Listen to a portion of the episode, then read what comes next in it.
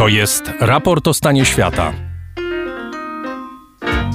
Sezon nieogórkowy.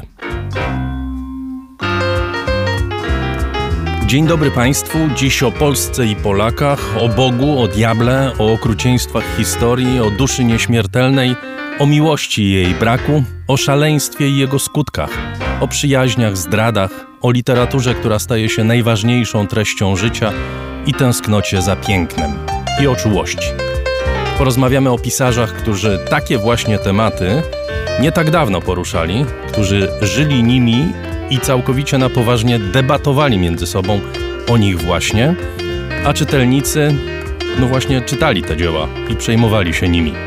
Miłosz, Herbert, Gombrowicz, Iwaszkiewicz, Różewicz, Czapski, Wat, Krynicki. To są bohaterowie książki, która jest dziś pretekstem do rozmowy w raporcie. Książka nosi tytuł Gwiazda Piołun, a jej autor będzie moim rozmówcą. Sezon nieogórkowy to wakacyjna odmiana raportu o stanie świata, programu wspieranego przez słuchaczy. Za wszystkie wpłaty z serca Państwu dziękuję, bo właśnie dzięki nim raport może powstawać. Jeśli ktoś z Państwa miałby ochotę dołączyć do grona naszych patronów, zapraszam na mój profil w serwisie patronite.pl. Za jego pośrednictwem najłatwiej nas wesprzeć. Chris Wawrzak jest realizatorem tego programu. Zaczynamy. Andrzej Franaszek, pisarz, literaturoznawca, biograf największych postaci polskiej literatury XX wieku, opowiadacz historii o podróżowaniu, poezji i przyjaźni, bo tak brzmi podtytuł jego książki, jest z nami. Witam pana, dzień dobry. Dzień dobry panie redaktorze, dzień dobry państwu. Podróżowanie, przyjaźń, poezja, o tym jest y, wiele w pańskiej książce, chociaż podobno Gombrowicz poezji nie lubił. Nie wiem, być może. No, w każdym razie prowokował i pisał swój słynny tekst przeciwko poetom. Zabawna, moim zdaniem, sytuacja była taka, że na ten tekst entuzjastycznie zareagował poeta Czesław Miłosz. A myśli pan, że Gombrowicz, mm, jak nikt na niego nie patrzył, to zamykał się gdzieś w jakiejś piwnicy i przeglądał poezję i w stanach euforycznych opowiadał sobie, jak piękna jest mowa pisana przez poetów. Nie, nie sądzę, ale e, ja, jeśli chodzi o Gombrowicza, muszę powiedzieć, że cenię najbardziej może tę część, która nie jest częścią ironiczną, czy sarkastyczną, czy właśnie tak mocno nieraz e, prowokującą. Nie maski, nie te... Mm, tak, oczywiście jest odrębną kwestią, jak bardzo Gombrowicz opisał naszą polską mentalność, tożsamość, pewną formę niedoskonałą, pośrednią i jak poddawał ją krytyce. Wyciągnęliśmy z tego sporo lekcji, ale chyba nie dość, jak mówi nam nasza, nasza współczesna sytuacja polityczna czy mentalna. To jest oczywiście dłuższy temat, ale mnie osobiście e, do takiej, jak, jak, coś, co jest naprawdę ważne w moim codziennym powiedzmy, życiu duchowym, to jest raczej Gombrowicz poważny, Gombrowicz skupiony, Gombrowicz trochę metafizyczny, autor dziennika piszący o bólu, o przerażeniu bólem, cierpieniem, o diable właśnie w pewnym przynajmniej sensie używa on tego słowa i to jest taki najbliższy mi mm, Gombrowicz, nie ten powiedzmy trochę prześmiewca, nie autor może Ferdydurkę, tylko właśnie taki późny, gorzki Gombrowicz. Oni na tym poziomie z Miłoszem się doskonale rozumieli i cenili? Na pewno Miłosz e, długo cenił e, Gombrowicza. Jeżeli się śledzi te zapisy dotyczące ich spotkania w latach 60., Wąs na krótko przed śmiercią e, Gombrowicza, no to widzimy pewną niewspółmierność, to znaczy znacznie więcej wydaje się być tej emocji, energii po stronie Miłosza wkładanej w to, spotkanie. Gombrowicz zdaje się być bardziej sceptyczny czy zdystansowany, ale też ich w ogóle struktury emocjonalne były przecież inne. Gombrowicz był właśnie o wiele bardziej skoncentrowany na sobie jednak, o wiele bardziej analityczny, o wiele bardziej opancerzony i no, nie, nie, niezwykle złożony. Na tle Gombrowicza Miłosz wydaje się być no, nieledwie ekstrawertyczny, prawda, takim pełnym radości zwykłego obcowania, miłości do innych ludzi mm, człowiekiem. Teraz, kiedy pan o to, e, o to pyta, to przychodzi mi do głowy, że pewnego rodzaju taką ułomną symetrię można byłoby zauważyć z kolei w relacji Miłosza z Różewiczem, gdzie to Miłosz jest z kolei właśnie taki bardziej zdystansowany, bardziej skupiony na sobie, a Różewicz, o ciekawostko, wysyła w jego stronę mnóstwo rozmaitych sygnałów, różnych listów, kartek pocztowych i właśnie takiej chęci bycia blisko. Mimo, że były to zupełnie inne postawy. Miłosz, jak pan mówi, poeta emocjonalny, poeta fizyczności w dużym stopniu. Oczywiście. Różewicz, człowiek, który się odciął od tej sfery, który przede wszystkim odrzucił no, Boga, na... czy istnienie Boga jako, jako takiego, prawda? Miłosz nigdy tego nie zrobił do końca. Nie wiem, czy należałoby powiedzieć, że to raczej Bóg opuścił Różewicza i oczywiście nie mówię tego w jakimś a, negatywnym e, czy łatwo krytycznym sensie, ale chodzi mi o pewien dramatyzm tego doświadczenia. To zresztą w ogóle dotyczy czegoś, jak mi się wydaje, szerszego wśród bohaterów tej książki, um, ponieważ wydaje mi się, że my żyjemy w czasach takiej letniości. Oczywiście jest mnóstwo spraw, na przykład politycznych, szeroko rozumianych politycznych, które nas bardzo angażują, przynajmniej część z nas, ale jednak pewne pasmo duchowe związane na przykład z religią, nie mówię tutaj ze stosunkiem do Kościoła katolickiego, ale z religią, z wiarą jako taką, no bardzo często jest pasmem właśnie taki letnim albo wygasłym czy wygasającym. Natomiast tutaj i na pewien sposób u Gombrowicza, ale przede wszystkim i u Miłosza, i u Różewicza, to jest bardzo istotne, bardzo kluczowe i bardzo dramatycznie nieraz przeżywane pasmo. U Czapskiego oczywiście mm, również. Owszem, Różewicz jest tym poetą, no, tak to chyba Miłosz nazwał, ateistycznej rozpaczy a więc nie ateistycznego wzruszenia ramionami, nie ateistycznej obojętności, tylko nie właśnie jest nihilistą, rozpaczy. co niektórzy mu zarzucali, Nie jest nihilistą, i, ale przede wszystkim też nie jest letni. To mhm. może jest najważniejsze, że to są, jest autorem um, oczywiście bardzo różnych wierszy. Ja uważam, że nie jestem zresztą jedyny, który tak uważa, że to, to, zwłaszcza późniejsza twórczość Różewicza się rozpada na trochę dwa odrębne skrzydła.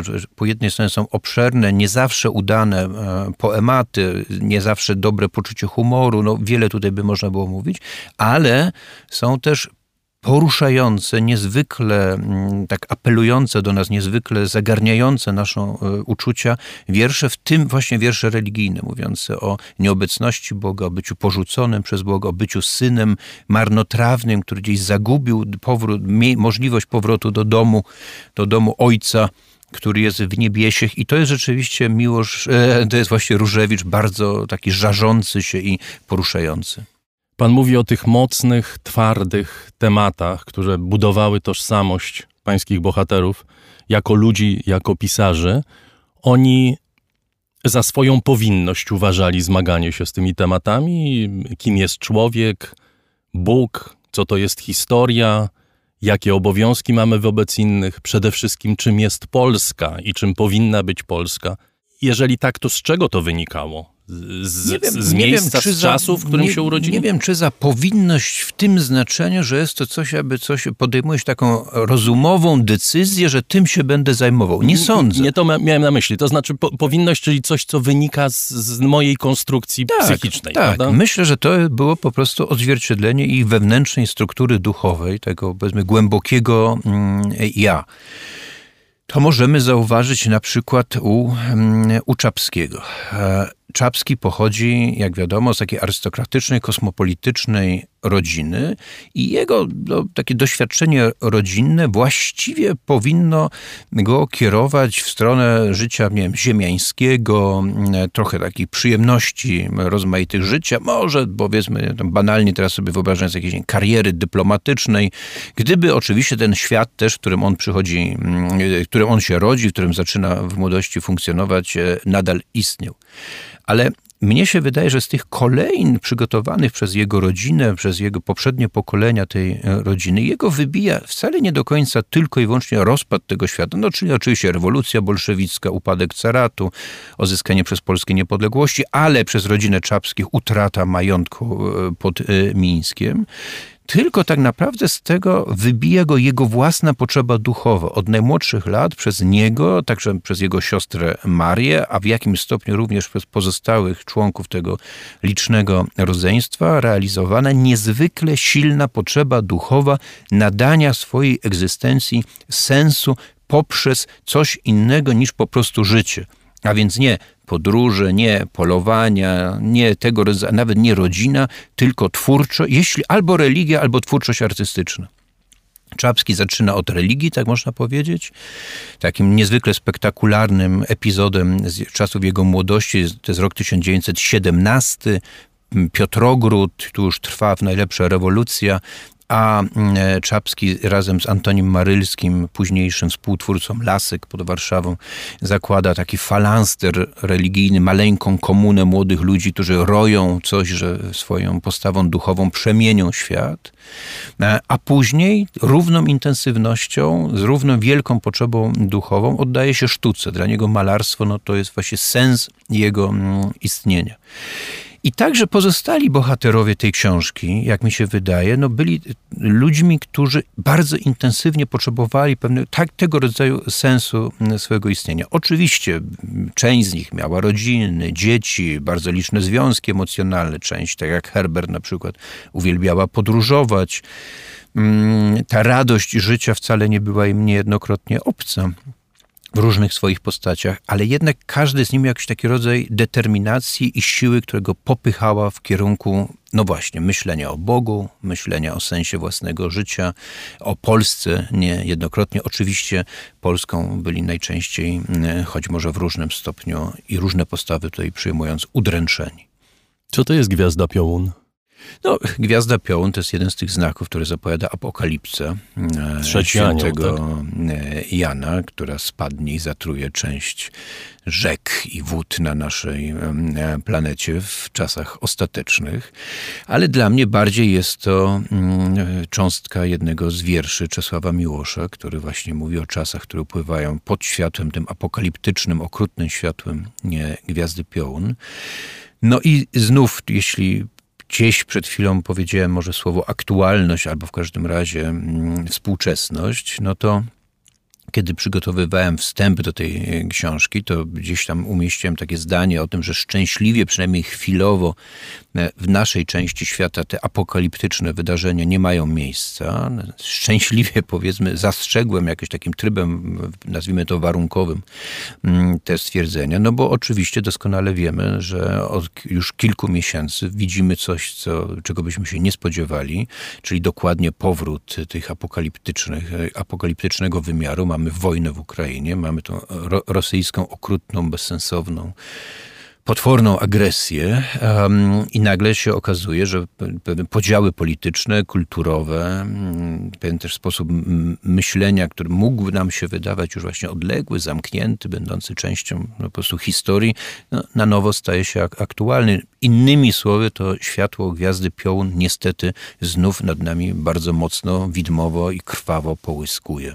To jest y, bardzo ciekawe, co Pan mówi, więc może podciągnijmy ten temat. Y, wrócimy za chwilę do indywidualności, do tego, co ich różniło, a czasami łączyło, ale wyraża Pan nadzieję w książce, że myśli tych poetów czy pisarzy nie przynależą wyłącznie do Atlantydy minionego wieku. Na czym opiera Pan te nadzieje? Bo kiedy popatrzymy na to, jak y, myślą ludzie współcześni, jakie tematy y, współczesnych, oczywiście nie wszystkich, bo nigdy nie ma wszystkich, zawsze jest jakiś nurt y, wiodący i w tym nurcie wiodącym nie mieści się myślenie o Bogu. Myślenie o Polsce mieści się w formie bardzo szczątkowej, zredukowanej do walenia się młotkami po głowie. Myślenie o powinnościach wobec historii chyba nie istnieje o tym, czym jest historia, też rzadko. Nasze debaty nie toczą się w formie epistolarnej oraz e, w magazynach literackich. Dla, pewnie dla wielu ludzi magazyny literackie to jest takie miejsce, w którym składuje się książki.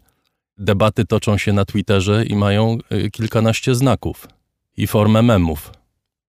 Ja rzeczywiście też, znaczy oczywiście też uważam, że żyjemy w czasach większego spłycenia, a w każdym razie właśnie spłycenia komunikacji, coraz większej, tak gigantycznej masowości mm, komunikacji, która owocuje jej większą krótkotrwałością i powierzchownością. No, zarówno rozmaite wydarzenia literackie, jak i y, nawet niezwykle nieraz spektakularne wydarzenia gdzieś w naszym otaczającym nas świecie mają no bardzo ograniczoną żywotność.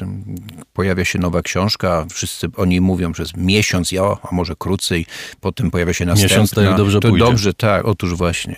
Ale też przecież takie wydarzenia jak, nie wiem, po, pożar katedry Notre Dame, który wydawał się czymś być niezwykłym, a powiedzmy po trzech dniach wzmożenia już o nim zapominamy. No, są znacznie gorsze przykłady, bo przecież już od dłuższego czasu nie jest aż tak łatwo jak na początku znaleźć inf- bieżące informacje o wojnie w Ukrainie.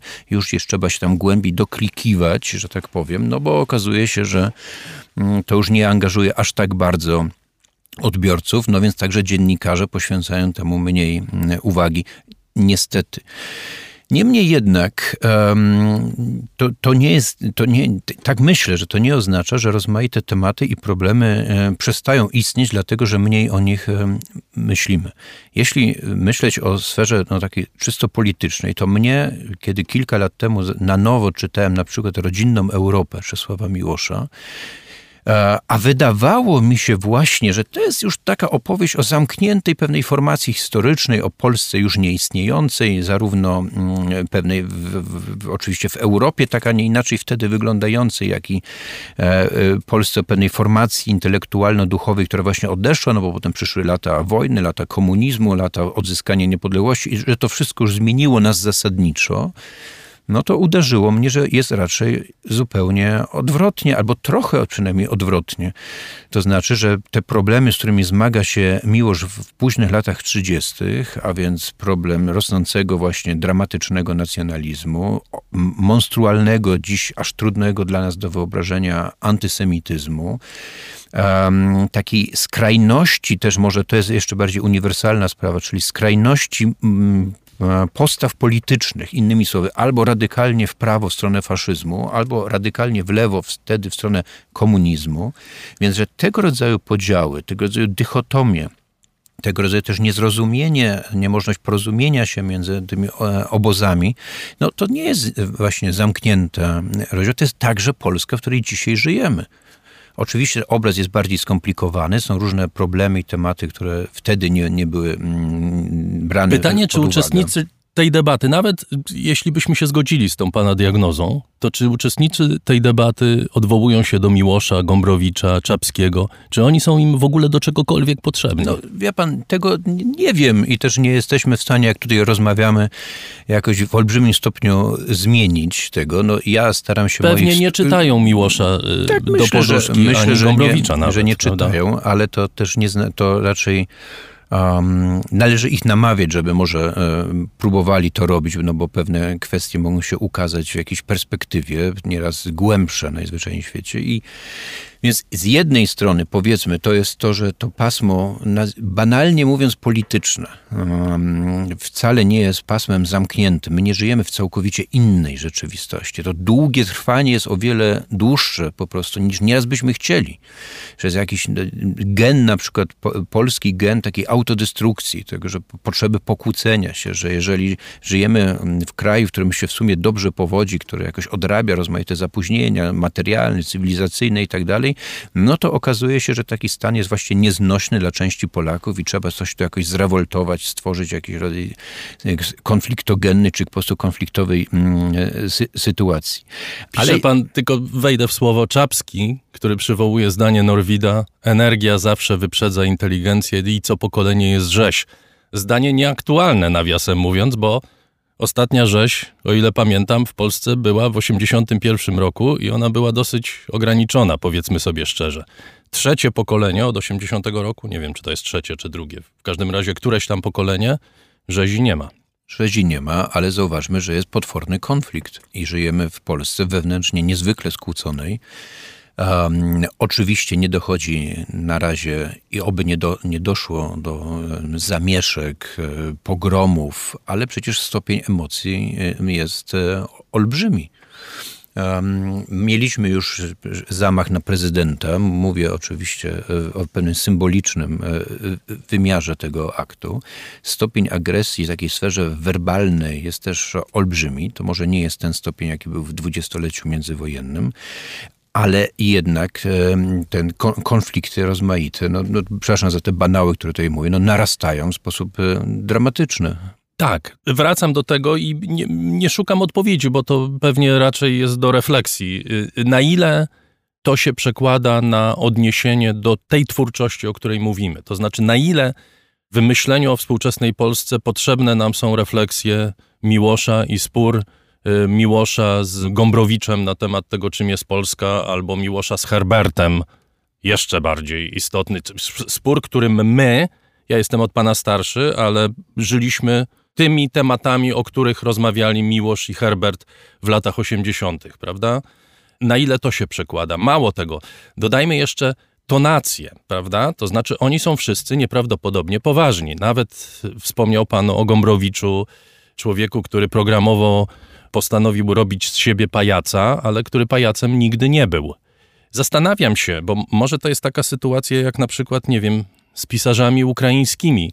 Przypuszczam, że Serhii Żadan, czy Jurej Andruchowicz, czy Oksana Zabuszko nie, nie chcą występować na, na tym poziomie tonacji i patosu, na którym występują. Woleliby pisać o rzeczach, które dotyczą młodych ludzi i które są zupełnie z innego świata niż, hmm. niż to, w którym Uśmiecham się, się tutaj, ale to dlatego, że właśnie chciałem dokładnie do tego przykładu się odwołać. I zresztą wielokrotnie już przy różnych okazjach przypominałem taką wypowiedź właśnie Jurija Andruchowicza, który mówił mniej więcej tak. Należy do pokolenia ironistów. Zaczynaliśmy od gry, zgrywy czasem, żartu, od takiego rzeczywiście zerwania z tradycją, z tradycją martyrologiczną, z tradycją też takiej może czasem nadętej powagi i tak dalej, i tak dalej. Ale potem przychodzi Majdan na przykład, już nie mówię o w dzisiejszej sytuacji i w tych warunkach nagle ożeśmy odkryli, my wtedy powiedzmy umownie młodzi pisarze, młodzi poeci, poeci ukraińscy, że nie jesteśmy mm, e, w stanie e, pisać, e, no właśnie, żartobliwie nieustannie, powiedzmy banalnie teraz mówiąc, postmodernistycznie, prowadzić jakieś gry, ponieważ rzeczywistość domaga się od nas powagi. No, jeśli strzelają do moich współobywateli, albo jeśli ci współobywatele, ci moi bliźni, że tak powiem, są torturowani i zabijani, no to mm, w każdym razie istnieje może nie konieczność, bo to można byłoby na ten temat dyskutować, ale w każdym razie wielka możliwość i potrzeba, żeby jednak poważnie zabrać głos na ten, mm, na ten temat. Być może też jest tak, że właśnie nasze ostatnie lata mm, też wzmagają taką potrzebę powagi e, w literaturze. Mieliśmy lata względnej beztroski, takie zresztą z, z, punktu widzenia Polski bardzo dobre lata, przynajmniej części Polski, bardzo dobre lata 90., później 2000. Właściwie... No i to powiedział pan rzecz tak nie dla wszystkich, nie dla wszystkich, ale jednak dla dużej części społeczeństwa e, pasmo sukcesów i po prostu mhm. takiego ciągłego optymizmu, że będzie lepiej na różnym poziomie, i poziomie ekonomicznym, i poziomie politycznym wchodzenia na pewno, do Unii Na pewno lata nadziei. Lata nadziei, no właśnie. Mhm. A teraz od już dłuższego czasu mamy raczej lata rozczarowania i pesymizmu. Um, Mimo, że wszystkim się lepiej żyje. W każdym razie na, na, pewno, tak, na pewno się wszystkim żyje niż wtedy lepiej, a dużej części e, społeczeństwa no w ogóle się lep, coraz lepiej e, e, żyje. Widzimy to również na ulicach, widzimy to dzięki samochodom, które jeżdżą no, i tak dalej, i tak dalej.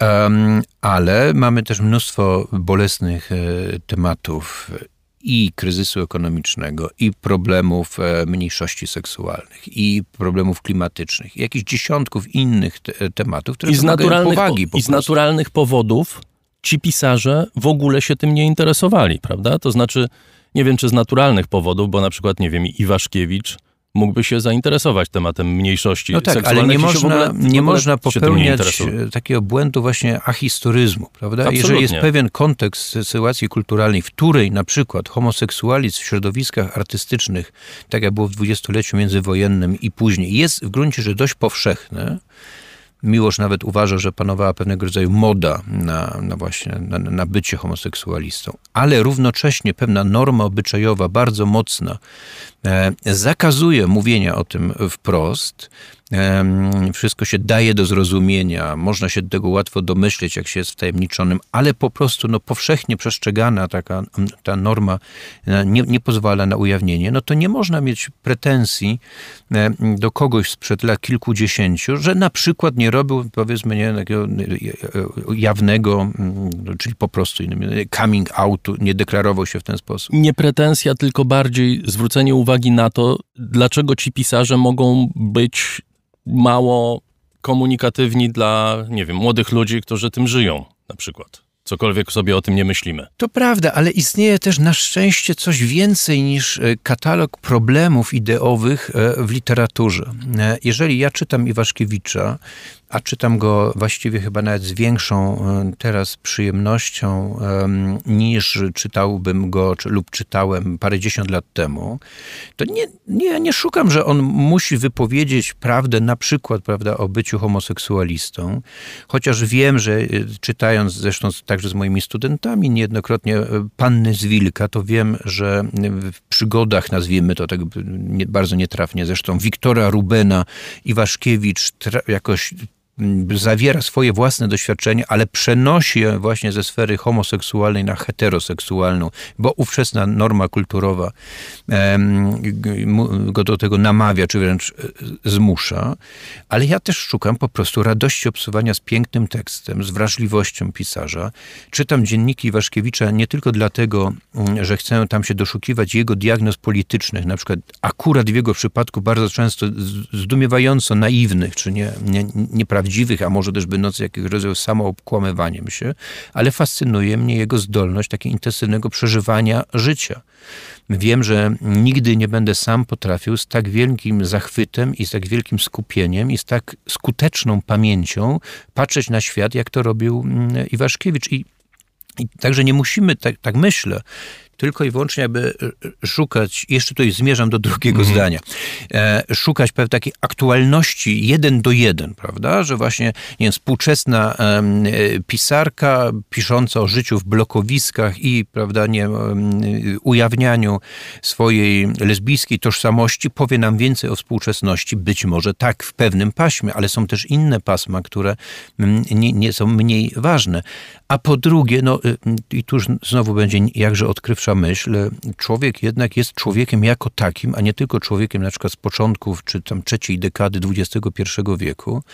E, doświadczamy tych samych kwestii czy tych samych tematów, co nasi przodkowie.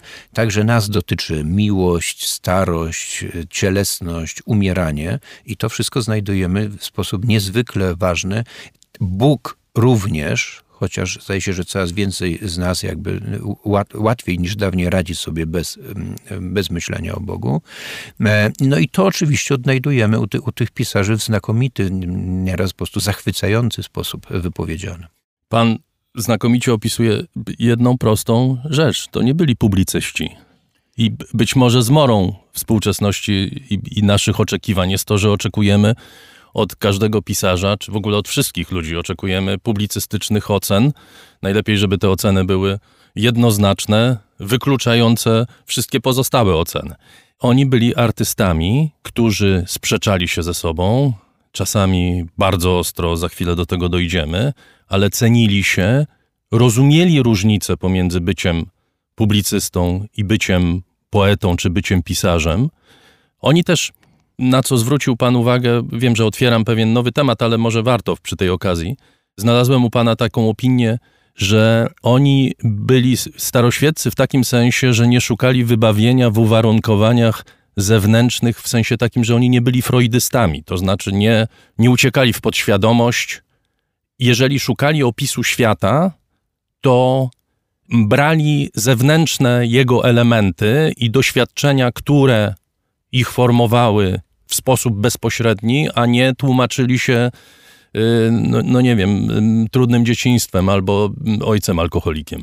Nie chciałbym, żeby ktoś pomyślał w tym momencie, że ja, skądinąd skromny polonista, um, usiłuję coś powiedzieć lub napisać na przykład przeciwko psychologii czy przeciwko psychoterapii. Przeciwnie, uważam, że to, iż E, coraz większa, a nawet może bardzo duża część naszego społeczeństwa, albo przynajmniej pewnych struktur, pewnych środowisk o, w tym społeczeństwie zaczęła zwracać o wiele większą niż jeszcze nie tak dawno uwagę na, na stan własnego ducha, to bardzo dobrze, bo ten duch jest chyba jednak schorowany i, i, i jeśli tutaj e, profe, profesjonaliści potrafią nam czasem pomóc, no to powinniśmy, myślę, z tego mm, korzystać. Ale... Są, są tacy, którzy myślą, że wiele problemów Polski wynika z tego, że Polacy są ciągle przed psychoanalizą, prawda? Jakbyśmy byli po psychoanalizie, tak jak Amerykanie albo Brytyjczycy, to byłoby nam no łatwiej. Tak, ale Być wie może. pan lepiej ode mnie, że Amerykanie i Brytyjczycy mają swoje równie dramatyczne problemy,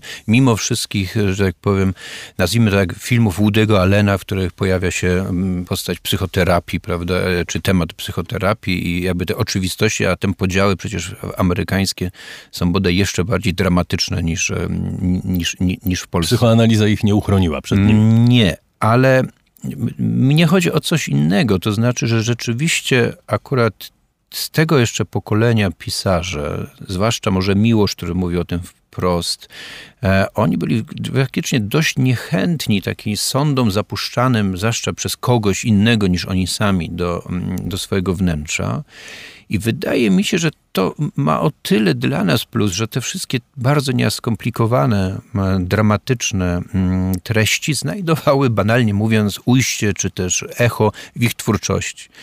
I może to coś warto powiedzieć też trochę zgodnie, z, jak, jakiś w duchu tego, o, o czym pan zaczął mówić, że my teraz, mam wrażenie, mamy większą taką potrzebę a jakby to powiedzieć, bohaterów życia publicznego tak jednoznacznie pozytywnych. To znaczy w każdym paśmie, że y, oceniamy nie, na przykład artystę, dowiadując się czegoś o jego życiu osobistym i potępiamy go e, za to. I oczywiście znów daleki jestem od myślenia takiego, że jeżeli dowiadujemy się o kimś, kto powiedzmy nie molestował seksualnie młodocianych, e, a jest na przykład pisarzem czy reżyserem, że mamy go usprawiedliwić dlatego, że jest wielkim artystą. Oczywiście tak nie myślę, ale nie myślę też jakby przeciwnie, że musimy wymagać jakby takiej doskonałości moralnej lub też takiej całkowitej poprawności politycznej um, od um, kogoś, kto nas interesuje z powodu tego, co tworzy. I Nikt z tych postaci, może z wyjątkiem Czapskiego, e, nie był postacią krystaliczną, ale na szczęście, bo to właściwie to byłoby prawdopodobnie niemożliwe, gdyby nie rozmaite złości, gniewy, frustracje, Kłamstwa, zdrady i tak dalej, i tak dalej, którzy ci bohaterowie są, są ich bohaterami właśnie tych, e, tych stanów, no to prawdopodobnie e, ich twórczość byłaby płytsza, mniej przekonująca, e, bardziej banalna, a może by w ogóle nie istniała. Więc to, że oni nieraz ładowywali tych wszystkich emocji, w jakiś inny sposób, tylko ostatecznie rzecz biorąc na różny sposób one ich napędzały do, do pisania, no to to jest korzyść, którą my dzisiaj, ich czytelnicy, jeśli jesteśmy ich czytelnikami, nadal odnosimy.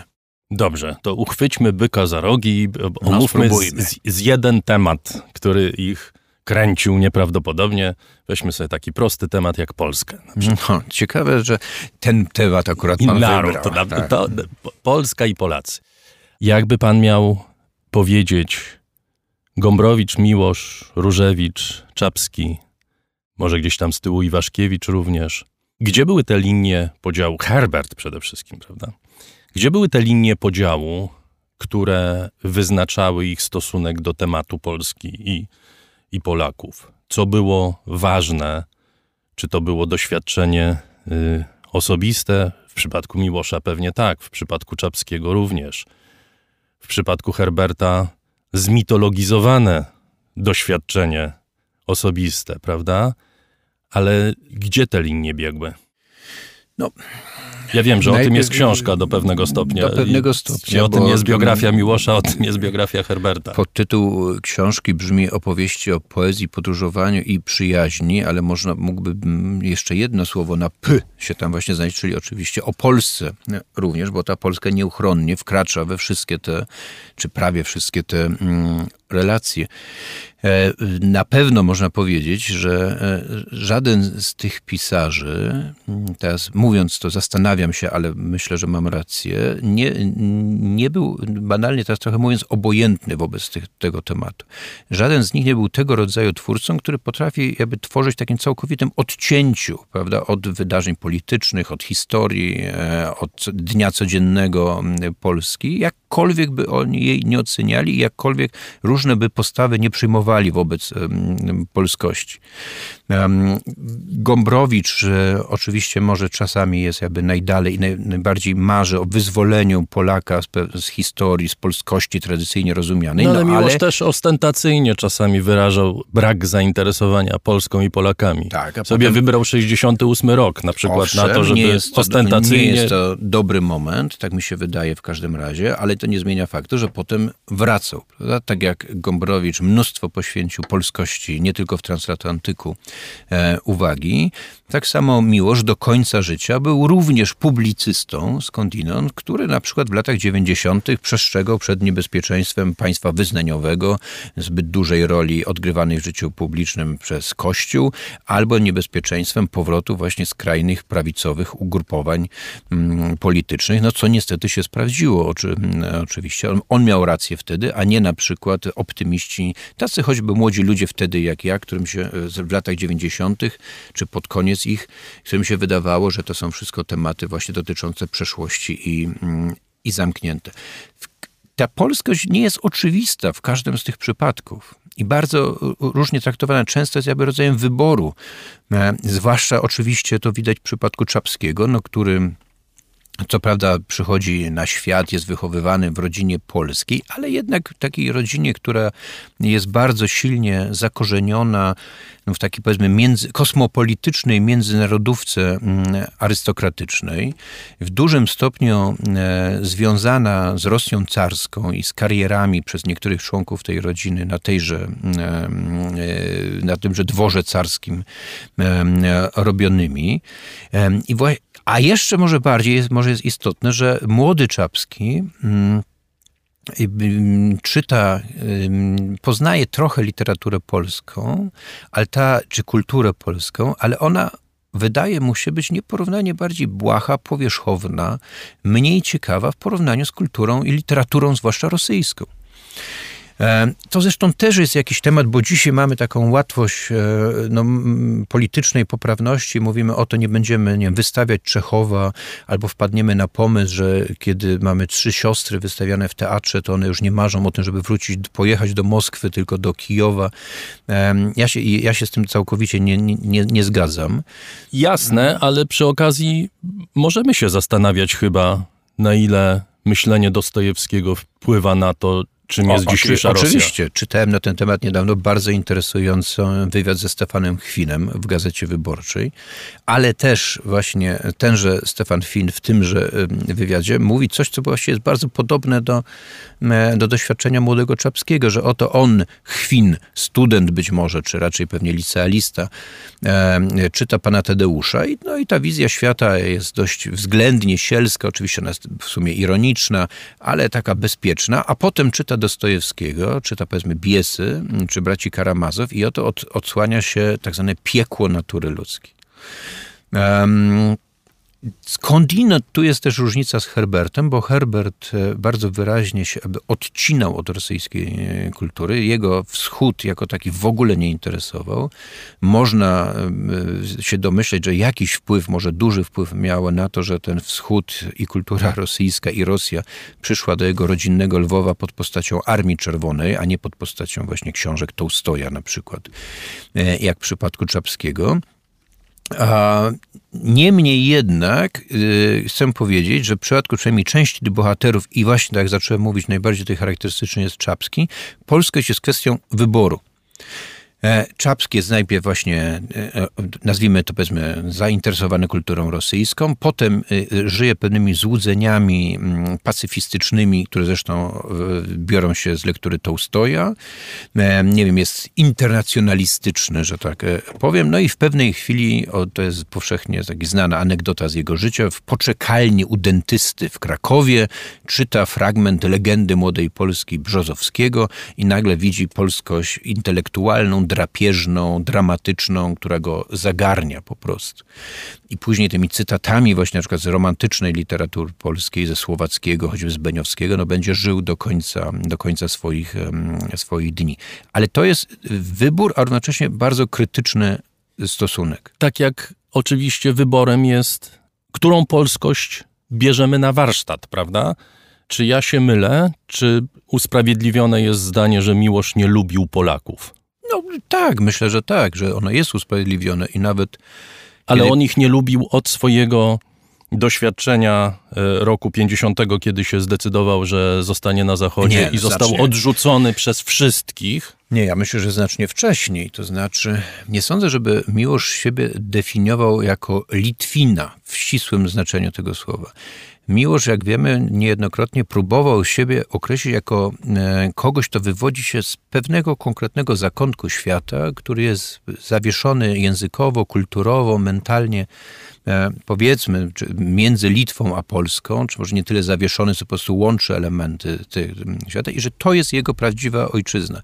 I że pisał też niejednokrotnie, że ten pomysł XIX-wieczny państw narodowych, państw właśnie rządzonych jednym językiem, jedną religią się posługujących tak jest mu e, w gruncie rzeczy obcy. E, on się przenosi do Warszawy mm, w latach 30.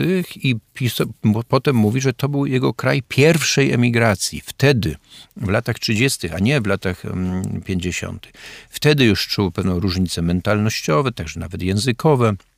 Akurat w Warszawie wtedy nie czuł się dobrze, uważał za jakie miasto drapieżne, bezwzględne taki Babilon kapitalistyczny, powiedzmy. Mm, jakże zresztą skromna musiała być to Warszawa wtedy, mm, przed wojną, w porównaniu z dzisiejszą, dzisiejszą Warszawą.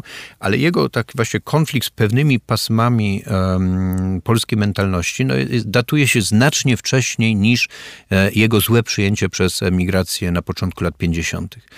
To jest przede wszystkim wielka, mm, taka wręcz, um, jakbym powiedział, cielesna, nazwijmy to tak, niechęć do Polski nacjonalistycznej, do Polski endeckiej. Możliwe, że e, Miłosz e, przesadzał nieraz w tych ocenach, że właśnie był zbyt jednostronny. Ja, ja to tak uzmysłowiłem sobie, pisząc o jego korespondencji z Czapskim, właśnie poświęconej tematom e, polskim. Czapski także jest bardzo antyendecki, także bardzo się oburza na stosunek do mniejszości, zwłaszcza do mniejszości żydowskiej, ale też do mniejszości ukraińskiej w Polsce dwudziestolecia międzywojennego. Czapski jest kimś, kto na przykład z ulgą przyjmuje wiadomość o zamachu majowym e, Piłsudskiego, bo myśli, że właśnie marszałek, ta romantyczna też w jego oczach postać, ratuje Polskę przed e, e, prawicą, przed, przed endecją. Um, ale jednak w swoich takich osądach wydaje mi się, że Czapski no, jest po prostu też mniej radykalny niż e, Miłosz. Miłosz formuje bardzo ostre sądy niejednokrotnie. Czapski stara się wyważyć rację, a zwłaszcza szuka konkretnego człowieka. No i gdzieś w którymś z tych listów do Miłosza formuje takie piękne stwierdzenie, że jest na tyle stary i na tyle doświadczony, żeby wiedzieć, że głupota, egoizm, pycha i wszystkie te przywary są zarówno po prawej, jak i po lewej stronie sceny politycznej. I że tych ciekawe, e, szlachetne, ta ja już tak to spłycam ten jego oczywiście opis, e, postaci można znaleźć także w różnych obozach. Prawda? Żaden z tych obozów nie ma monopolu na, mm, na 100% e, prawdy, czy monopolu na prawdę po prostu.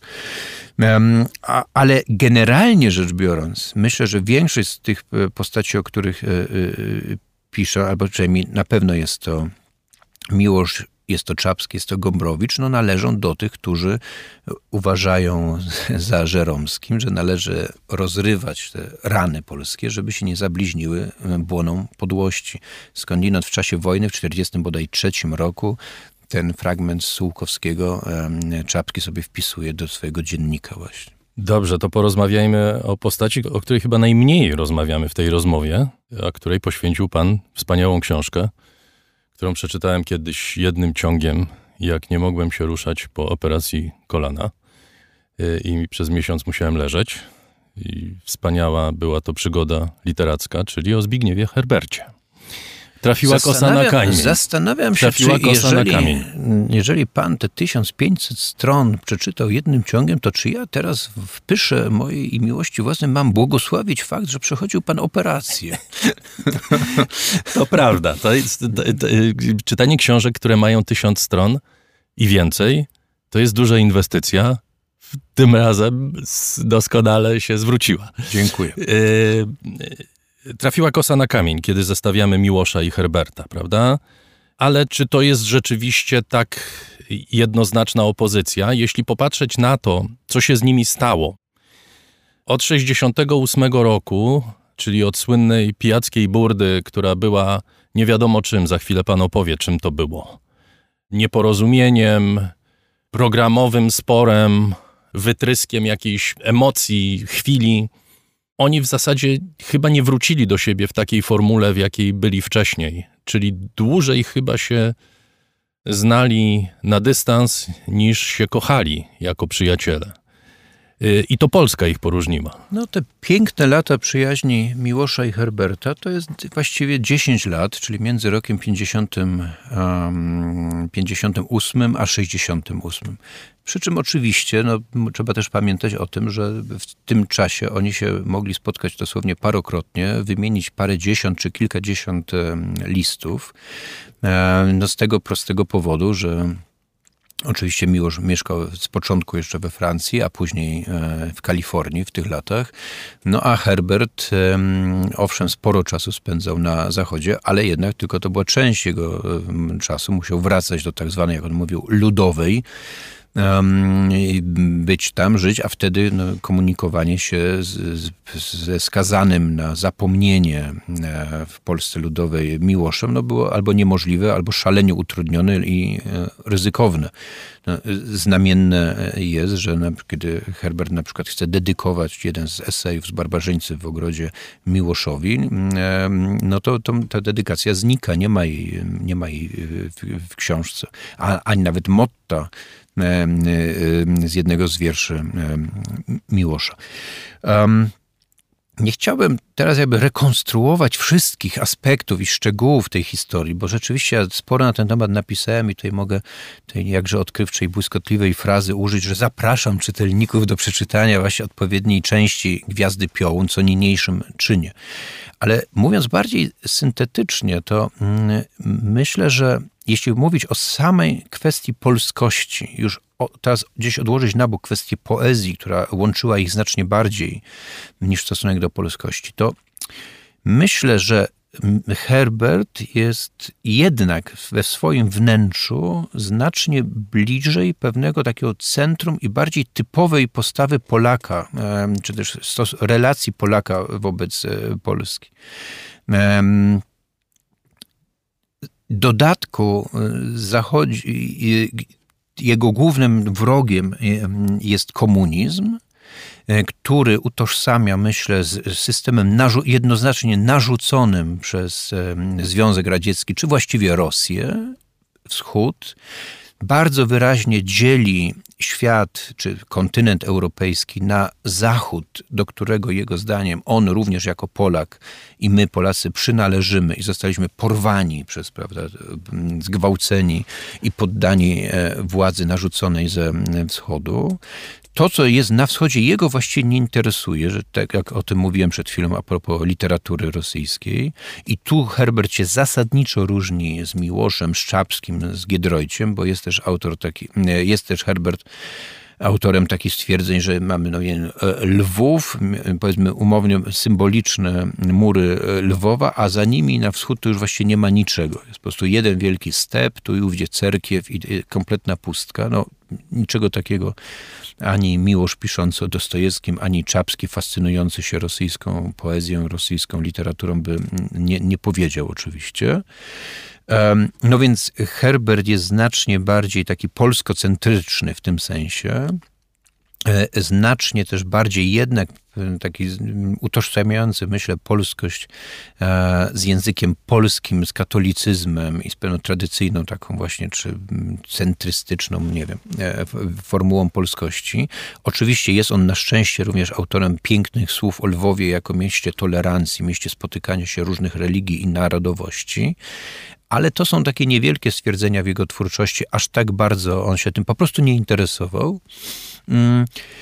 I no i, i, jest, jest, jest, jest, jest, jest człowiekiem, który, dla którego właśnie e, Polska Ludowa, narzucony jej system powiedzmy komunistyczny jest tym jednoznacznym, całkowicie jednoznacznym dla Miłosza, złem. Dla Miłosza niekoniecznie. Dla Miłosza nie komunizm nie był głównym wrogiem, nacjonalizm był głównym wrogiem? To jest może znowu zbyt daleko posunięte stwierdzenie, żebyśmy nie doszli do stwierdzenia, że e, Miłoszowi nie przeszkadzał komunizm. Tak bym nie powiedział, ale można powiedzieć, że on raczej by walczył na dwa fronty. Oczywiście komunizm, zwłaszcza ten komunizm totalitarny w wydaniu sowieckim i takim zmiękczonym, ale też brutalnym wydaniu polskim, jest on, to jest oczywiście system wrogi, to nie ma dwóch, dwóch zdań. Ale właśnie on równocześnie postrzega równie wielkie albo nawet większe zagrożenie nacjonalizmem i pra, takim skrajną prawicą, a później, kiedy mieszka w Stanach, no, widać, że najpierw poznaje te Stany tuż po wojnie, a później w latach 60. E, mieszka w nich przez dziesięciolecia. No, widać, że też ten system kapitalistyczny, wszystkimi chorobami demokracji, jemu też się, e, też się nie podoba. Właściwie w tym sensie Miłosz był utopistą, który szukał jakiegoś nieistniejącego, wspaniałego ro, rozwiązania, jakiegoś ani, ani totalitaryzm, ani państwo właśnie opresyjne, ani ta ułomna E, skłócona wewnętrznie, a przede wszystkim potwornie skupiona na konsumpcji. Republika mu się nie podoba i marzy o jakimś innym jeszcze mm, miejscu. Herbert zresztą ironizuje i właśnie tutaj mu zarzuca taki naiwny socjalizm e, i niezrozumienie pragmatycznego, prawdziwego e, świata. E, to ich ze sobą zasadniczo różni. W tym krótkim momencie, o którym Pan wspomniał, który zresztą nie był momentem no, jakby tak całkowicie kończącym ich przyjaźń, a, czyli tej kłótni w kalifornijskiej w roku 68, jednak się odsłania, zwłaszcza chyba Miłoszowi się odsłania Herbert inny niż go sobie wyobrażał. Właśnie znacznie bardziej polski tak w cudzysłowie teraz um, tak to nazwę, I, i w związku z tym obcy mu, no, on do Giedroycia potem pisze, że właśnie w Herbercie zobaczył Endeka um, i faktycznie nigdy już do takiej bliskości z, z, Herbertem nie, nie wrócił, chociaż były rozmaite oczywiście przypływy, odpływy, a z, zawsze, no właśnie tak jak już to zasugerowałem przed sekundą, poezja akurat przekraczała te podziały i ich e, po prostu wiersze pisane przez nich obu były dla nich dość często w każdym razie bardzo ważne. Poezja była dla nich najważniejsza. Nie opowiedział pan e, o tym e, spotkaniu w Kalifornii w domu Miłosza. No, w domu 60, tłumaczy, w domu Miłosza tłumacza. dokładnie rzecz biorąc. Ale no. spotkanie, dwaj główni bohaterowie tej, tej historii to był oczywiście Miłosz i Herbert. Zainteresowanych odsyłamy do odpowiedniego rozdziału książki Gwiazda Piołun, a warto. Chciałem spytać o pisanie biografii, zwłaszcza takich ludzi. Oni wiedzieli, że się będzie o nich pisać potem, prawda? To jest ciekawe. E, to mnie uderzało w przypadku Miłosza bardzo wiele lat temu, że mm, z jednej strony Miłosz e, bardzo e, jednoznacznie bronił pewnych obszarów swojego życia prywatnego i nie chciał na, na ich temat rozmawiać. To jest przede wszystkim kwestia jego młodszego syna, choroby psychicznej mm, tego syna. To były takie tematy tabu właściwie dość długo, będąc przecież mieszkając w Krakowie, pracując w tygodniku powszechnym. W związku z tym względnie często, e, no będąc po prostu na jednej z tych orbit krążących, prawda, byłem skromnym ciałem niebieskim na dość odległej orbicie, ale jednak też krążyłem wokół Miłosza. Ja dość długo w ogóle nie wiedziałem o tym, że on ma dwóch synów, że jest też ten młodszy właśnie mm, y, syn. Kiedyś właściwie przypadkiem odkryłem zdjęcie w jego mieszkaniu, czy zobaczyłem może raczej zdjęcie jakiegoś nieznanego mi kompletnie dorosłego mężczyzny. Zapytałem kogoś o to i dowiedziałem się, że to jest przecież właśnie młodszy syn. Młodszy syn, który no właśnie też pod koniec lat z kolei 70., czy w drugiej połowie lat 70., po prostu zapada na, jeżeli to jest dobre sformułowanie, na schizofrenię i bardzo dramatyczny przebieg ta mm, choroba miała w jego, w jego przypadku. Ale z jednej strony absolutnie nie mówiąc, i ja bym sobie nie, wtedy przed laty nie wyobrażam, że mógłbym tak po prostu ni stąd, ni zowąd spytać Miłosza e, o to, no to równocześnie Miłosz zachował na przykład listy, które e, wysyłał do e, swojego przyjaciela, czy bliskiej mu bardzo osoby, jakim był ksiądz Józef Sadzik, pallotyn mieszkający w Paryżu. Po, po śmierci, czy jakoś Sadzika te listy z powrotem trafiły do Miłosza. Miłosz mógł je zniszczyć, spalić na przykład, ale nic takiego nie zrobił. Przeciwnie, oddał je do swojego archiwum, które znajduje się e, na Yale w Beinecke e, Library, czyli innymi słowy zachowywał. Nieco podobnie, mm, na inny może trochę sposób było z Herbertem, który z kolei zachowywał najrozmaitsze rzeczy. No ja gdzieś w tej książce wymieniam właśnie, jak ciekawe ale też czasami drobne rzeczy możemy znaleźć w archiwum Herberta. Rozmaite karty biblioteczne, bilety autobusowe, monety, czasem jakieś drobiazgi, karteluszki, gdzieś tam zachowane ulotki, podkładki pod piwo, które gdzieś tam z jakiegoś powodu zabrał z jakiejś powiedzmy bawarskiej, monachijskiej na przykład knajpy. Więc oni obaj mieli taką właśnie potrzebę zachowywania śladów swojego, e, swojego życia. Czapski nie miał chyba aż tak dużej, zresztą no, żył w trochę innych warunkach. Dla Czapskiego takim zresztą zasadniczym śladem jego egzystencji był dziennik, do którego był bardzo przywiązany. Wiemy, że Herbert tworzył swój mit, prawda? Na przykład mit udziału y, w Armii Krajowej w walce. Mhm. Miłosz też mitologizował siebie? Do pewnego stopnia nie jest mi tak wcale łatwo odpowiedzieć na to pytanie, bo ja myślę, że Miłosz nie robił czegoś takiego, no właśnie czegoś tak jednoznacznego jak Herbert, który jednak w jakimś stopniu, jeśli chodzi o ten rozdział wojenny, no, no, no tak jak pan powiedział, no po prostu tworzył swój życiorys. Oczywiście nie jest tak, że on to robił nieustannie, że na okładce każdego z jej, każdej z jego książek było napisane, że był partyzantem czy coś takiego, tak, tak, czy członkiem AK. Oczywiście nie, ale tu i ówdzie mówił o tym, opowiadał, a, a to prywatnie, a to półprywatnie, zwłaszcza może na zachodzie bardziej mógł o tym mówić, no bo tam nie było, nie było żadnej właściwie realnej możliwości, żeby jego twierdzenia zostały e, zweryfikowane. No miał intensywną potrzebę wpasowania się w pewien model życiorysu, czyli człowieka urodzonego na początku lat dwudziestych, który w trakcie wojny, w trakcie okupacji jest członkiem struktur podziemnych, struktur oporu, mm, Gdyby mógł, no to najchętniej by walczył w Powstaniu Warszawskim, no ale nie mógł, nie walczył, i, a stał się jakoś w jakimś sensie reprezentantem właśnie tego, mm, ty, tych, tych ludzi w swojej twórczości i poniekąd w tym właśnie czasami konstruowanym e, życiorysie. Natomiast Miłosz nie robił tego rodzaju rzeczy oczywiście, natomiast być może zgodnie ze swoją wrażliwością też i potrzebą um, takiego, a nie innego zobaczenia świata, by wzmacniał no, trochę opowieść o sobie. Dla mnie takim przykładem, ale raczej zresztą na pewien sposób pozytywnym, czy wręcz porywającym, no jest jego opowieść o gimnazjum i o tych dwóch nauczycielach, nauczycielu łaciny i księdzu nauczycielu religii, którzy dla pewnie innych uczniów, a nawet na pewno dla innych uczniów, no byli po prostu mniej lub bardziej a to sympatyczną postacią łacinnik, a to trochę groteskową postacią jak ów prefekt i, i ksiądz właśnie uczący religii.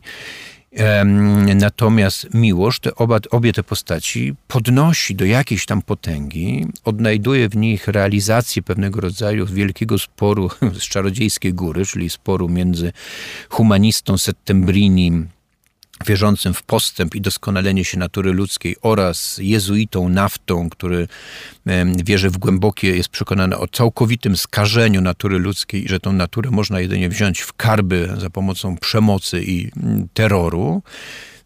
I taką opowieść e, o swoich nauczycielach i o sobie rozerwanym między mm, nimi przedstawia Miłosz e, w rodzinnej Europie.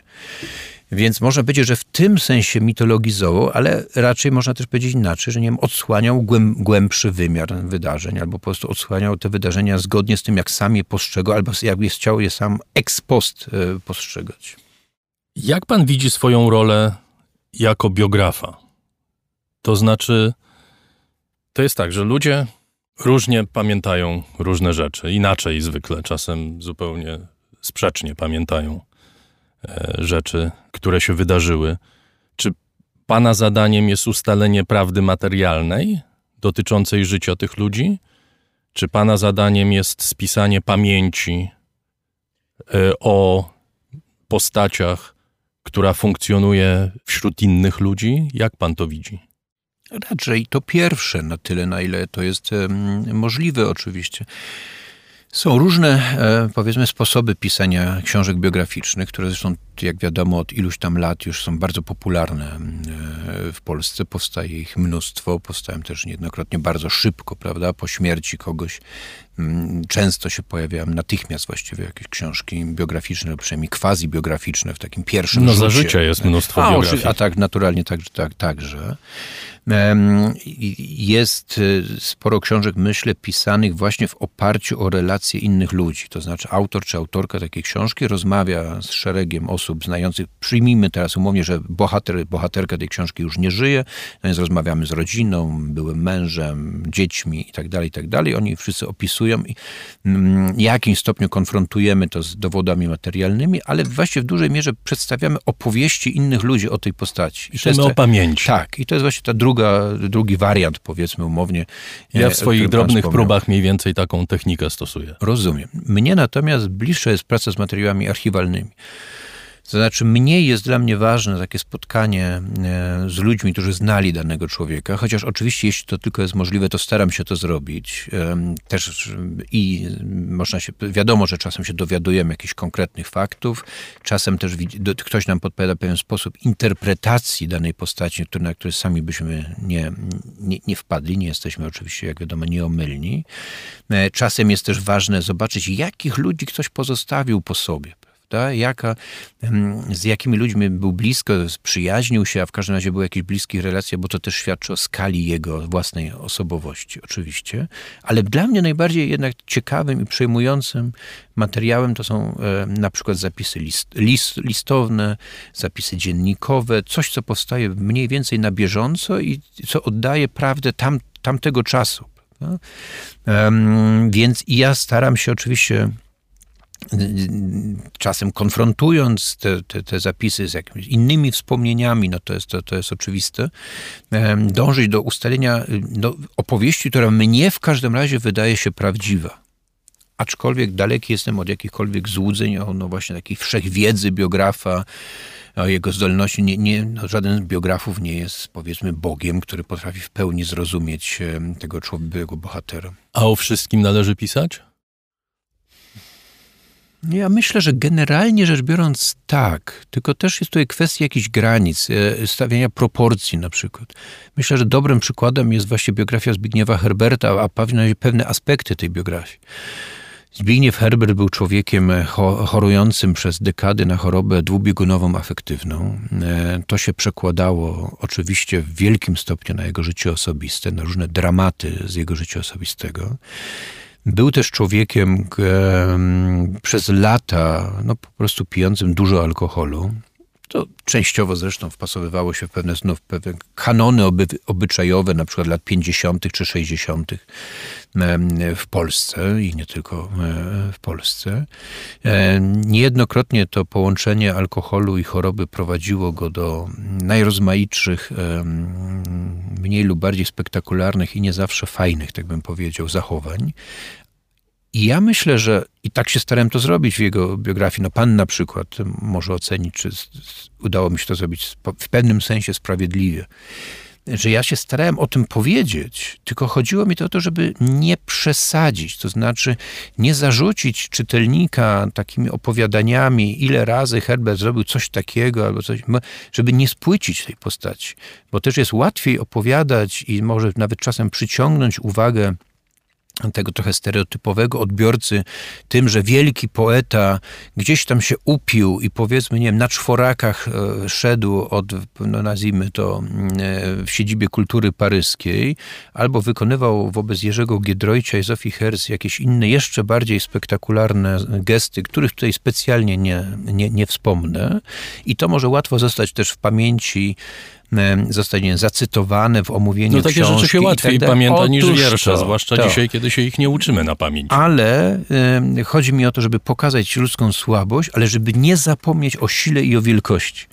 I dlatego są potrzebne jakieś proporcje. To znaczy, nie, nie mam zamiaru nie wiem, wybielać e, swojego bohatera. Jeżeli Herbert był człowiekiem nie wiem, zdradzającym, mający rozmaite romanse i tak dalej, to jest jasne, że trzeba o tym e, m, powiedzieć, ale żeby nie sprowadzić go do tego, nie, nie zapomnieć o tym, co było w nim wzruszające, wielkie. Nie e, dlatego go wspaniałe. kochamy i nie dlatego go cenimy. To, jaki był w pewnych pasmach, nie powinno nam, że jak powiem, odbierać miłości do innych pasm e, em, jego, jego życia, no i oczywiście jego twórczości. Nie chcę zadawać pytania, które sam osobiście uważam za głupie, to znaczy dlaczego pisze się o czymś zamiast pisać o czym innym, ale ciekawy jestem, jak pan sobie w ogóle to tłumaczy i czy w ogóle pan sobie to tłumaczy, na przykład dlaczego pan nie pisze o innym nurcie polskiej literatury. Dlaczego nie Schulz, Haupt? Dlaczego nie Bobkowski czy Mackiewicz, którzy również budowali dokładnie y, ten sam świat, o którym pan pisze przy okazji Herberta, czy, y, czy Gombrowicza, czy Miłosza. Wie pan, no, sam pan zna odpowiedź, czy jedną z możliwych odpowiedzi na tego rodzaju pytanie. No, trafiamy w jakiś e, rejon świata w pewnym momencie naszego życia. Ten świat nas buduje, kształtuje. E, W związku z tym wybieramy coś, e, coś, coś, coś z niego. Herbert akurat był dla mnie no, po prostu ważny jako dla szczeniaka licealisty. Już wtedy mało może umiejętnie, no, ale dość intensywnie go wtedy czytałem i ta fascynacja po prostu została ze mną. Miłosza poznałem osobiście będąc właśnie studentem, czy już takim kończącym pracę, y, kończącym naukę studentem oraz początkującym i pełnym ambicji pracownikiem Tygodnika Powszechnego. Było to dla mnie spotkanie niezwykle ważne, zarówno z tym, co Miłosz pisał, jak i z tym, jakim był człowiekiem po prostu i niewątpliwie najważniejsze w moim takim, nazwijmy to umownie, zawodowym e, życiu. No więc te postaci mnie mm, naprawdę szczerze fascynowały. I, I dl- dlatego o nich em, próbowałem e, pisać. No, y, niezwykle cenię pisanie Brunona Schulza, e, ale już no, ta, ta postać nie jest dla mnie z jakichś powodów aż tak przyciągająca. Nie na wszystko i nie na wszystkich mamy miejsce O, w sobie, oczywiście, tak? no, jakoś, jakoś wybieramy. Też im, im jesteśmy starsi, no to jest dla nas jasne, że jesteśmy bardziej związani z jakimiś postaciami, z, in, z innymi już nie aż tak bardzo. Nawet wśród, spośród bohaterów tej, mm, e, tej książki, no to mm, na przykład w gruncie rzeczy, i widać to w pewnych proporcjach tutaj tekstów poświęconych, jednak najmniej bliski jest mi właśnie Gombrowicz, prawda? Którego zresztą, jak wiadomo, istnieje e, imponująca i znakomita biografia Gombrowicza autorstwa Klementyny e, Suchanow, ale właśnie z jakichś powodów, no nie wiem, od bardzo wczesnych lat mnie o wiele bardziej przyciągał na przykład Miłosz niż e, Gombrowicz, no i to, to są takie e, oczywiste wybory. Nigdy tak ważnym pisarzem nie był dla mnie Andrzej Bobkowski na przykład. No i to, to już po prostu, no, to, to są jakieś nie do końca dające się nawet może zracjonalizować, a w każdym razie bez jakiejś obszernej nie wiem, opowieści o samym sobie, która jednak nie, nie byłaby na miejscu, wybory i tematy. Skoro jednak rozmawiamy o panu, y, bardzo y, powiedziałbym y, umiejętnie unika pan tematu samo opisywania siebie samego w tej książce jak również w innych biografiach, ale w tej książce pozwala pan sobie na kilka osobistych refleksji. Rozdział na koniec, bardzo osobisty, o czułości. Miłosz pisał, kiedy ściska w gardle, dlatego że istota, na którą patrzę, jest tak bardzo krucha, ranliwa, śmiertelna, wtedy tendresse. Dwa razy pan cytuje to zdanie Miłosza, na początku i na końcu. Pisanie dla pana, przyglądanie się ludziom, bez nakładania różnych masek, docieranie do tego, kim są, to jest poszukiwanie czułości również? No, może bym powiedział, że to inaczej, że to czułość to zabrzmi bardzo patetycznie i ryzykownie, ale no, pozwólmy sobie. Zapraszam ryzyko, pana do takiego ryzyka. Właśnie, że to czułość właśnie prowadzi nas do poszukiwania jakiejś prawdy o innych ludziach, czy też próby poznawania tych, tych ludzi. Ja zaczynam tę książkę e, takim z kolei cytatem z Flauberta, który mówi, że nieco się postarzał i w związku z tym stał się o wiele bardziej, jakby łatwiej się wzrusza, łatwiej go przejmują różne sytuacje. On tam ironizuje trochę na, na swój temat, ale ja myślę, że w jakimś stopniu ja to, to rozumiem i pewnie pan e, zresztą również, że niektórzy przynajmniej z nas, bo może nie wszyscy, ale niektórzy z nas z wiekiem stajemy się bardziej rozumiejący tragiczność i ułomność ludzkiej egzystencji E, więcej się już wiemy o samych sobie, kiedy jesteśmy ludźmi młodymi. To jest zresztą też na przykład zapisane przez Miłosza. Młody Miłosz, pewny bardzo siebie, arogancki, przekonany o tym, jak bardzo wzleci wysoko w swoim życiu i jak będzie, mm, teraz kontynuuję trochę zbyt banalnie może tę metaforę, wysoko szybował nad przeciętnymi egzystencjami, no i potem miłość wieku lat czterdziestu kilku, pięćdziesięciu, już nie mówiąc o znacznie starszym, który sobie uprzytomnia, że no wcale tak nie jest, że są rozmaite ułomności, błędy, grzechy, mm, złe uczynki, że tak powiem, które ma się już na swoim koncie, których się wcale nie uniknęło i że o wiele większym stopniu powtarza się też kolejny innych ludzkich losów. Nie jest się tak wyjątkowym. E, znów po, pozwalając sobie na takie mało oryginalne stwierdzenie, mm, nasze własne życie jednak nas e, uczy pokory, uświadomienia sobie własnych ograniczeń i też w związku z tym może większej wyrozumiałości i większej ciekawości losów innych ludzi. E, przynajmniej ja mam tego rodzaju mm, wrażenie, czy tego rodzaju mm, do, do, do, doświadczenie. Więc, więc jak, jak, jakoś szukam zrozumienia tych innych losów i staram się w sobie rozwijać umiejętność e, zrozumienia, niełatwego oceniania właśnie. E, jakoś próby takiego zrozumienia, jak bardzo są splątane mm, te sytuacje. Dobrym przykładem może jest Iwaszkiewicz, który jest właśnie tak nieraz zaplątany w jakieś wybory ideowe, polityczne, gdzie miesza się prawdopodobnie koniunkturalizm z jakąś jednak autentyczną um, potrzebą emocjonalną. Um, że jego stosunek właśnie do Polski, który jak wiadomo nie, nie wyjechał z niej, jest, jest, jest bardzo złożony, częściowo może zakłamane, fałszywe, ale częściowo też mm, autentyczne i, i prawdziwe dla niego samego. I nie mam żadnej potrzeby, żeby napiętnować jakoś, czy jednoznaczną taką formułą go mm, pochwycić, e, no tylko staram się na tyle, na ile potrafię, jakoś tą złożoność ukazać, e, zrozumieć, e, udokumentować mm, po prostu. No ale oczywiście też można powiedzieć, że no takie próby rozumienia innych ludzi, czy bohaterów biografii są też dla ich autorów no próbą zrozumienia samego siebie, prawda? W jakiejś innej skali, w innej może proporcji. Nie, proszę nie myśleć, że oszalałem i że się porównuje, prawda, z Miłoszem czy Czapskim na przykład, ale że jednak no, pewne sytuacje z ich życia w jakiś tam sposób się powtarzają w naszych życiach, jakieś emocje mm, teraz się sporo zajmuje, e, zajmuje Czawskim i czasem czuję, że budzi on we mnie pewien opór, i zadaję sobie pytanie, nie chcę jakoś teraz przesadnie rozwijać tego, tej kwestii, ale czy ten opór bierze się stąd, że Czapski jest tak inny ode mnie, czy też, że czasem rozpoznaję w nim pewne własne cechy, tylko że te cechy, które ja staram się na przykład skrywać, a on je wprost wypowiada, zapisuje je wprost w dzienniku i taką całkowitą nagością jakby swojej duszy nam się um, przedstawia.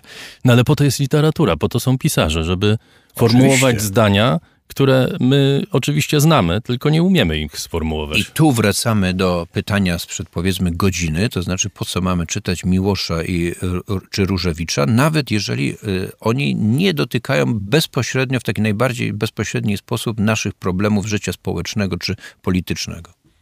Bardzo dziękuję. Andrzej Franaszek, autor książki Gwiazda Piołun, opowieści o poezji, podróżowaniu i przyjaźni, był gościem raportu o stanie świata. Dziękuję panu ja bardzo. również bardzo dziękuję za zaproszenie, a państwu mam nadzieję za wysłuchanie tego przydługiego przecież spotkania. I na koniec mamy jeszcze niespodziankę, mianowicie kilka egzemplarzy tej wspaniałej książki, którą czyta się z zapartym tchem.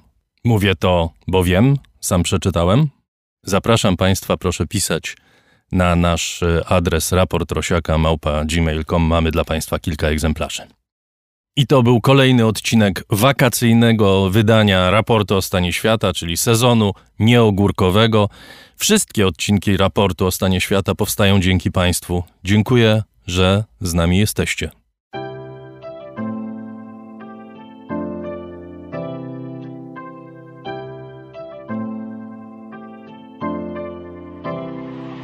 Raport o stanie świata od marca 2020 roku rozwija się dzięki Państwa zaangażowaniu i szczodrości. To dzięki Wam możemy opowiadać o świecie przy pomocy dźwięków. Dzięki Wam ten program jest przygotowywany w profesjonalny sposób z zachowaniem najwyższej jakości, bo na nią właśnie zasługują słuchacze raportu o stanie świata. Z serca dziękuję wszystkim Państwu za wpłaty. Wasza hojność jest dla mnie ogromnym zobowiązaniem. Zbiórka na patronite.pl ciągle trwa, zachęcam do udziału. Najhojniejsi patroni raportu o stanie świata to firma Ampio Smart Home, Aureus, leasing, kredyt, ubezpieczenia, księgowość. Sprawdź nas na www.aureus.pl. Hotel Bania Termal Iski w Białce Tatrzańskiej, oferujący pakiety pobytowe z termami w cenie. Firma doradcza Crido. Galmet. Polskie pompy ciepła. Gdzie polek.pl. Wyszukiwarka leków w aptekach stacjonarnych i internetowych. Razem w przyszłość. Polsko-Japońska Akademia Technik Komputerowych, Warszawa, Gdańsk, Bytom. Catering dietetyczny Lightbox, oferujący dietę pudełkową z wyborem potraw z różnych kuchni świata. Michał Małkiewicz. Firma Software Mill. Od zawsze zdalni programują dla całego świata. Dom wydawniczy Muza, bo świat nie jest nam obojętny. Uber. Myślimy globalnie, działamy lokalnie. A także BIMV.pl. Kursy online dla inżynierów. Liceum Błeńskiej Gdańsk-Kowale. Przemyślana edukacja w dobrym miejscu. Piotr Bochnia. Cargo Move. Polska firma spedycyjna o globalnym zasięgu. Transport, spedycja, logistyka. CIO Net and Digital Excellence. Łączymy ludzi i idee. Grupa brokerska CRB. Ubezpieczenie należności dla Twojej firmy. Bezpłatne porównanie ofert www.grupacrb.pl. Agata Fischer. JMP. Z miłości do sportu, z najlepszych tkanin w sercu Podhala szyjemy dla Was porządną odzież. Palarnia kawy La Cafo z Augustowa. LSB Data. Dedykowane aplikacje internetowe dla biznesu. Masz pomysł? Zrealizujemy go. lsbdata.com Wydawnictwo Uniwersytetu Łódzkiego. Wydawca książek serii Krótkie Wprowadzenie. Wszystko, co trzeba wiedzieć. Aplikacja Moja Gazetka. Polska proekologiczna aplikacja zakupowa z gazetkami promocyjnymi i nie tylko. Moja Gazetka. Kupuj mądrze. Firma Prosper z Sosnowca, hurtownia elektroenergetyczna i właściciel marki Czystuś. Drukarnia cyfrowa totem.com.pl. Dla nas książka zasługuje na najwyższą jakość. Fundacja Wasowskich, opiekująca się spuścizną Jerzego Wasowskiego i wydawca książek Grzegorza Wasowskiego. Szczegóły na wasowscy.com. Wayman oprogramowanie wspomagające firmy inżynieryjne w zarządzaniu projektami, stworzone przez polskich inżynierów dla sektora projektowego. www.wayman Software. Dziękuję bardzo. To dzięki Państwu mamy raport o stanie świata.